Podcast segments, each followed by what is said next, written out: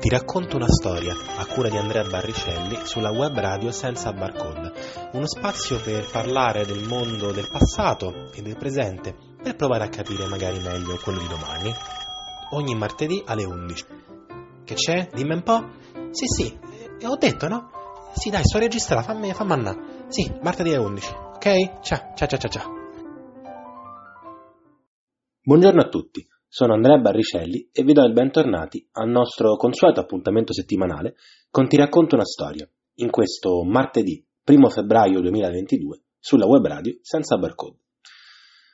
Orbene, la scorsa settimana ci siamo occupati di Enrico III, uomo mite e pio, amante della pace, ma non particolarmente autoritario come sovrano. Oggi ci occupiamo del figlio Edoardo, al contrario uomo estremamente autoritario e rigoroso, sovrano e comandante indubbiamente abile, passato alla storia, fra le altre cose, per le sue lunghe e spietate guerre contro i regni vicini, in particolare quello di Scozia. Quest'ultimo conflitto, in particolare, è stato narrato, e anche romanzato, va detto, nel famosissimo film Braveheart di e con Mel Gibson, dove il ruolo del perfido sovrano inglese è stato interpretato magnificamente dall'attore irlandese Patrick McGoohan. Edoardo nasce al palazzo di Westminster la notte fra il 17 e il 18 giugno 1239 figlio di Enrico III e di Leonora di Provenza. Il suo nome, a quanto pare, gli viene dato perché il padre è estremamente devoto a Edoardo il Confessore.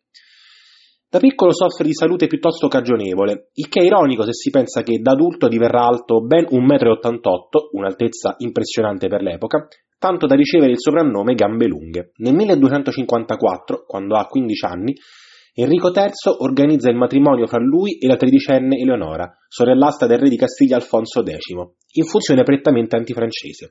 Ciò nonostante, i due avranno un matrimonio felice e saranno molto innamorati. In cerca di indipendenza dal padre, nel 1259 Edoardo supporta i baroni ribelli, guidati da Simone di Montfort, e si dichiara a favore delle disposizioni di Oxford, che come sappiamo istituiscono la prima rudimentale forma di Parlamento della storia inglese. Tuttavia, in un secondo momento, Edoardo si schiera nuovamente a favore del padre e combatte con vigore nella seconda guerra baronale. Nella battaglia di Lius del maggio 1264 viene anche fatto prigioniero, ma riesce a scappare e l'anno successivo le forze lealiste da lui guidate infliggono una sconfitta decisiva nella battaglia di Elfsham all'esercito di Simone di Montfort, che muore nello scontro.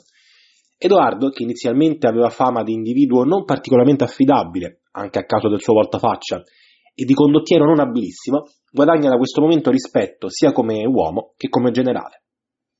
Nel 1268 Edoardo, a sua volta molto devoto, prende la croce e parte per la Terra Santa, in particolare per la città di Acri, ultima grande roccaforte cristiana.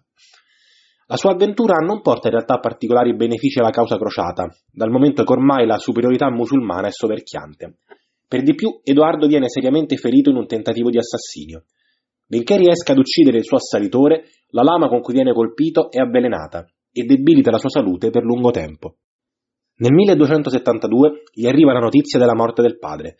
Edoardo inizia allora un lungo viaggio verso casa, passando anche per Roma, approdando in Inghilterra solamente il 2 agosto 1274. Il 19 agosto viene incoronato re a Westminster, all'età di 35 anni. Al contrario del padre, Edoardo ha sviluppato un carattere estremamente autoritario ma anche autorevole, la differenza è fondamentale, e si dedica subito a restaurare il prestigio e la forza della monarchia. Nel corso del suo regno, infatti, emana più leggi di buona parte dei suoi immediati predecessori, ma pone anche attenzione a rimpiazzare sceriffi corrotti ed altri uomini di legge indegni del loro ruolo, punendo altresì i colpevoli con la massima severità. Inoltre, pur essendo convinto assertore del ruolo centrale della monarchia, convoca ed ascolta con regolarità il Parlamento, del quale rinnova i membri, scegliendo uomini e cavalieri esperti.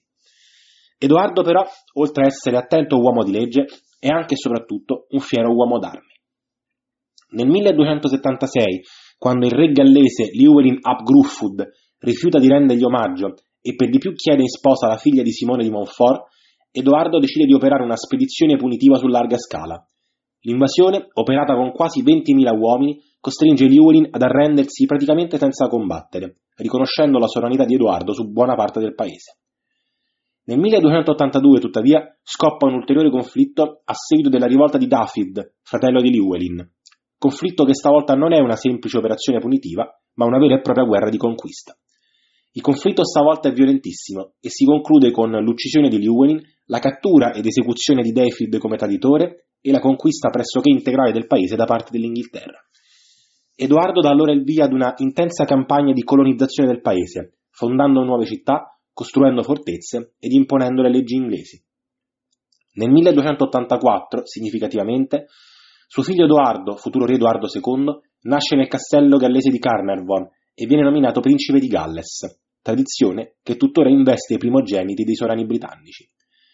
Nel 1287 Edoardo fa voto di prendere nuovamente la croce, ma per partire ancora per la Terra Santa intende assicurarsi che i principali regni europei siano in pace.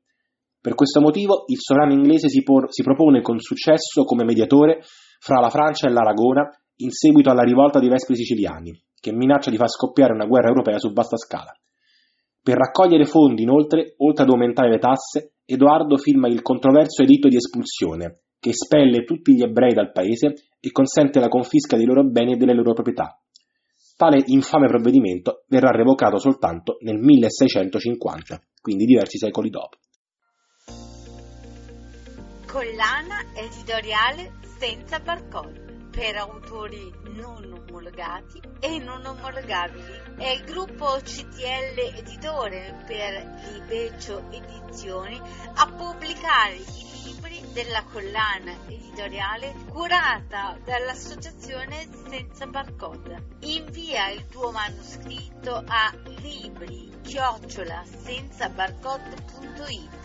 Saranno letti e valutati. Ritenuti idonei verrà fatta una proposta editoriale per un contratto che non prevede acquisto copie e neppure di versare un contributo per la pubblicazione. L'associazione senza barcode si occuperà anche di lavorare con te sulla copertina e poi la promozione firma, copie, presentazione del tuo libro online e offline e poi festival, concorsi, rassegne letterarie.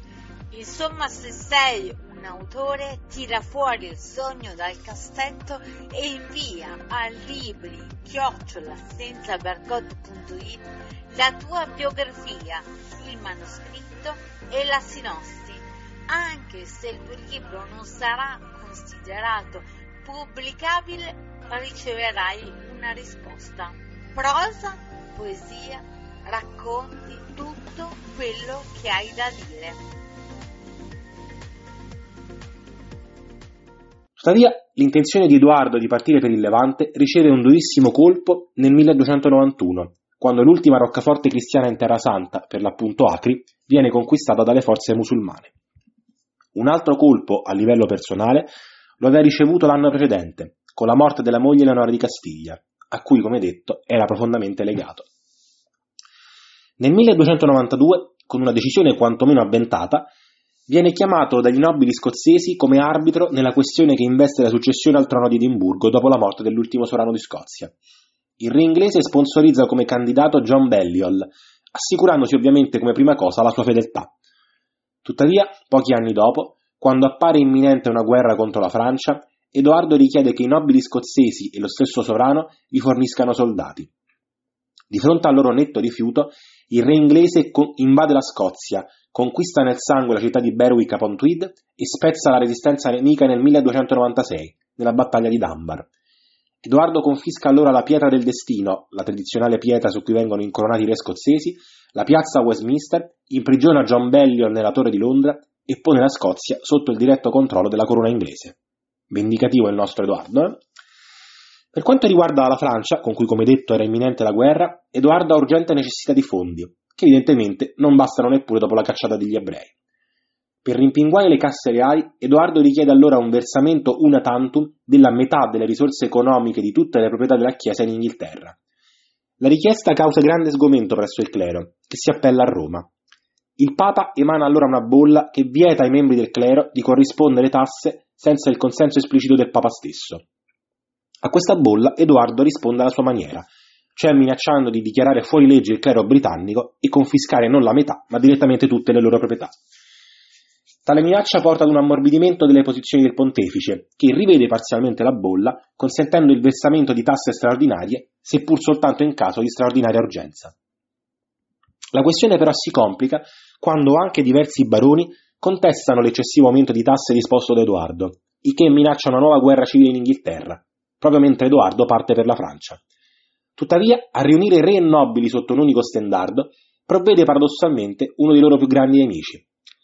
L'11 settembre 1297, a Stirling Bridge, un'armata scozzese, guidata dal leggendario William Wallace, infligge una durissima sconfitta all'esercito inglese, guidata dal tesoriere reale eh, Ugo di Cressingham, che muore in battaglia. Edoardo, che come detto è in Francia quando riceve la notizia della sconfitta, sigla una tregua in fretta e furia con il re francese Filippo IV il Bello, accettando di sposarne la sorellastra Margherita, speriamo fosse bella quanto Filippo, e fa subito ritorno in patria, per poi allestire una nuova armata e partire per la Scozia. Nel frattempo, per placare possibili rivolte, sigla un trattato che conferma la Magna Carta. Il 22 luglio 1298, scusate, le forze inglesi guidate da Edoardo in persona sconfiggono quelle di Wallace a Falkirk. Successivamente Edoardo razzia in lungo e in largo il territorio scozzese per punire i ribelli, guadagnandosi il meritato soprannome di Martello degli Scoti. Nel 1305, vendicativo come sempre, Edoardo riesce a catturare William Wallace, che viene torturato, evirato, eviscerato, decapitato e squartato pubblicamente a Londra il 23 agosto dello stesso anno. Nel 1306, tuttavia, il nobile scozzese Roberto di Bruce, che inizialmente si era schierato dalla parte di Edoardo contro i suoi stessi compatrioti, si fa incoronare re di Scozia e dà il via ad una nuova campagna contro l'Inghilterra. Edoardo in quel momento è malato e non guida personalmente l'armata inglese, ma agisce con la consueta brutalità contro la famiglia di Roberto. Ne imprigiona infatti la sorella e ne uccide il fratello dopo averlo fatto torturare. Nel 1307, dopo essersi inizialmente ristabilito ed essendo insoddisfatto delle azioni dei suoi generali, Edoardo parte nuovamente per la Scozia per assumere lui stesso il comando delle operazioni contro Bruce e i rivoltosi. Tuttavia si ammala nuovamente di dissenteria e muore il 7 luglio 1307, all'età di 68 anni, esattamente sul confine fra Inghilterra e Scozia. Sette anni dopo, a Bannockburn, le forze scozzesi infliggeranno una sconfitta decisiva a quelle inglesi di Edoardo II, figlio di Edoardo, sancendo almeno per il momento l'indipendenza scozzese.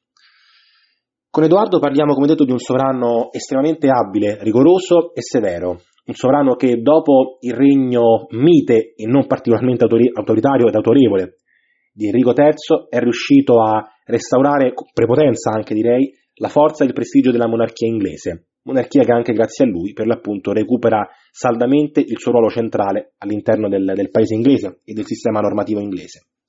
Parliamo altresì di un uomo, come detto, di un grande soldato, un condottiero spietato ma estremamente efficace, che almeno finché è stato in vita ha vinto quasi tutte le battaglie a cui ha partecipato, o quantomeno tutte le guerre, perché si possono anche perdere le battaglie, ma vincere le guerre.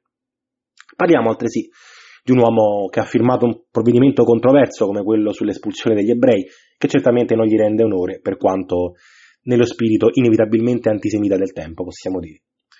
Parliamo insomma di un sovrano sicuramente abile e che, se forse non ci fa particolare simpatia per la sua crudeltà, eh, si merita però almeno rispetto per quanto è riuscito a fare. Io vi ringrazio per essere stati con me e vi do appuntamento alla prossima settimana, come sempre sulla web radio senza barcode. Ti racconto una storia a cura di Andrea Barricelli sulla web radio senza barcode, uno spazio per parlare del mondo del passato e del presente, per provare a capire magari meglio quello di domani. Ogni martedì alle 11. Che c'è? Dimmi un po'. Sì, sì, ho detto, no? Sì, dai, sto registrando, fammi, fammi andare. Sì, martedì alle 11. Ok? Ciao, ciao, ciao, ciao.